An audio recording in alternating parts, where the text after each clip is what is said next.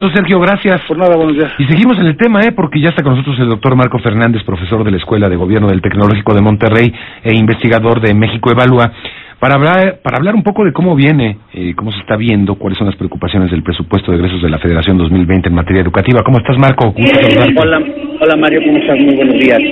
A ver, eh, ya hay una, bueno, una contrarreforma educativa que necesita tener eh, eh, presupuesto para echarse a andar. Eh, ¿Cómo lo están viendo ustedes? Marcos? Con franqueza, con preocupación, porque desde la propuesta del presupuesto enviada por el presidente hace ya prácticamente un poco más de un mes, eh, se observaban una serie de recortes que contradicen las promesas de la reforma educativa. Y a pesar de que ha habido eh, intentos y, y, como en todo el, resto de las áreas de, de, del presupuesto, jaloneos para tratar de, de hacer reasignaciones presupuestales, lo cierto es que el presupuesto que se prevé, se aprobará el día de mañana, va en sentido contrario de lo prometido en la reforma educativa aprobada en mayo pasado.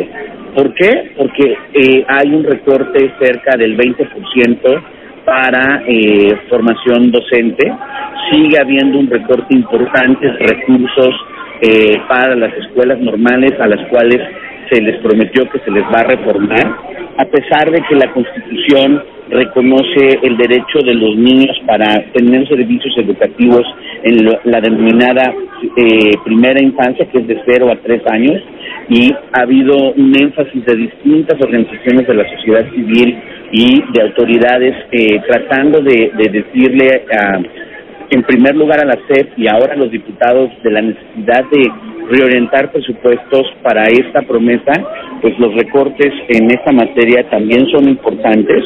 Hay problemas muy serios, por ejemplo, en el dinero que, se, que, que no se está dando para el famoso fondo de gratuidad y obligatoriedad de la educación superior.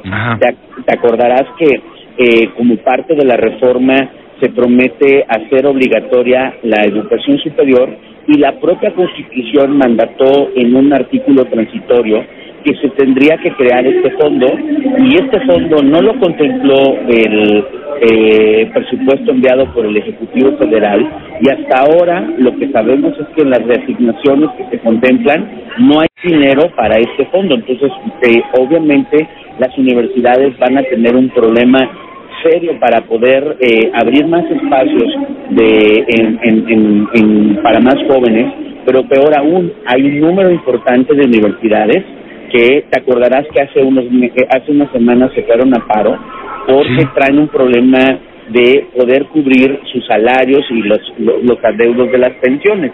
Entonces, eso tampoco se ha resuelto.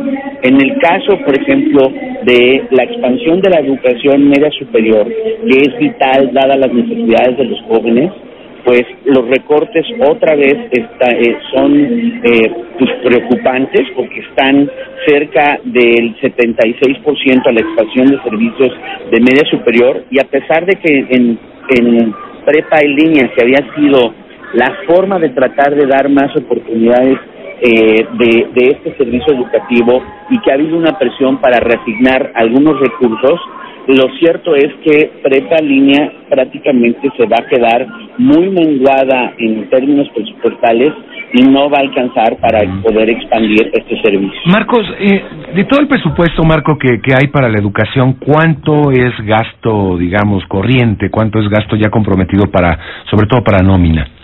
Eh, es cerca del 92%, Uf. es este la nómina, pero incluso en esta ocasión ni siquiera pareciera que va a alcanzar para la nómina. Traen, por ejemplo, en, para media superior, traen un déficit de 4.800 millones de pesos que todavía se están haciendo las últimas negociaciones para tratar de, de, de cubrirlos, pero si no los cubren, tarde o temprano vamos a platicar muy probablemente en las siguientes semanas de protestas y manifestaciones a lo largo del país por gente que no recibe eh, los recursos para sus salarios. Incluso para terminar este propio año fiscal, ya no se toca hasta el próximo.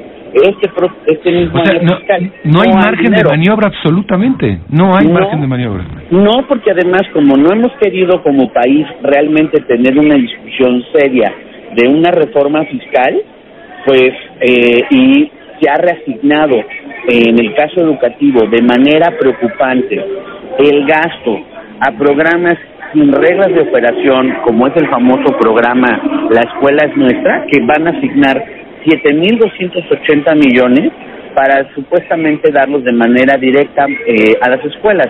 Pero en ese programa, por ejemplo, Mario, se contempla en las, en las eh, en, no las reglas, sino los lineamientos que se publicaron a principios de octubre, se dice que no va a necesitar las escuelas ni siquiera presentar una factura para poder dar cuenta de cómo se gastaron, sino que con que se tenga un recibo y se pegue ese recibo en el periódico escolar de cada plantel, que con eso se va a, este, se va a poder eh, dar cuenta de cómo se gastó. O sea, hay, hay en ese sentido una falta de control sobre cómo se va a establecer los recursos y con franqueza un problema serio de discrecionalidad.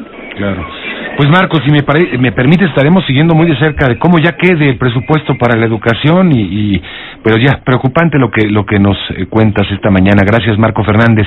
Como siempre, muchas gracias, este Mario, y sobre todo, ¿sabes qué es lo más preocupante? Que no se vale la verborea de prometer una reforma educativa cuando ni siquiera ponen los recursos para hacerla una realidad. Bueno, Marco, gracias. Gracias como siempre. Es Marco Fernández, profesor de la Escuela de Gobierno del Tecnológico Monterrey e investigador de México Evalúa, especialista en temas de educación. Son las 7.56.